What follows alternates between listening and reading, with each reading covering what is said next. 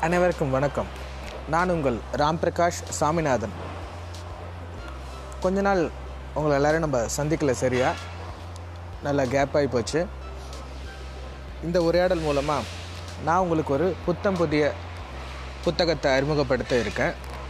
புதுமுக எழுத்தாளர் அபிநயா மாதவன் அவங்க எழுதியிருக்காங்க. வேத பித்தனும் விஞ்ஞானம் பித்தும் அப்படின்னு ஒரு சின்ன கதை. அமேசானில் தான் வாங்கி படித்தேன் கல்கி சுஜாதா அவர்கள் சாண்டில்யன் சுரதா ஆர்னிகா நாசர் இவங்க கதையெல்லாம் படிச்சுட்டு சரி ஒரு புதுமையான எழுத்தாளரை படித்து பார்ப்போம் அப்படின்னு போன வாரம் அமேசானில் தேடிட்டு இருந்தேன்.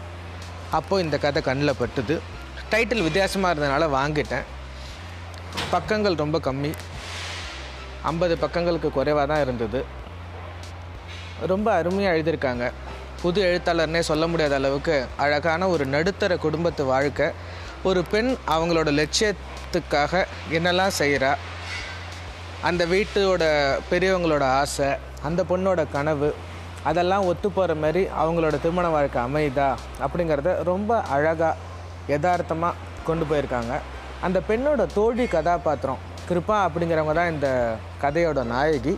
அந்த பெண்ணோட தோழி கதாபாத்திரம் அவங்க கல்லூரியில் செய்கிற ஆராய்ச்சிகள் அவங்களுக்கு முன்னோட்டமாக அமைகிற விஷயங்கள் குடும்ப சூழ்நிலைகள் எதனால் அவங்க ஆராய்ச்சி வந்து மருந்து விஷயங்களில் செலுத்துகிறாங்க அப்படின்னு சின்ன சின்ன நுணுக்கங்கள் அதுக்கப்புறம் பெற்றோர்களோட ஆசைகள் அவங்க வீடு ஒரு கும்பகோணத்தை சுற்றி ஒரு விஷயத்தை நம்ம ஜன்னலால் பார்க்குற மாதிரி ரொம்ப நேர்த்தியாக எழுதியிருந்தாங்க.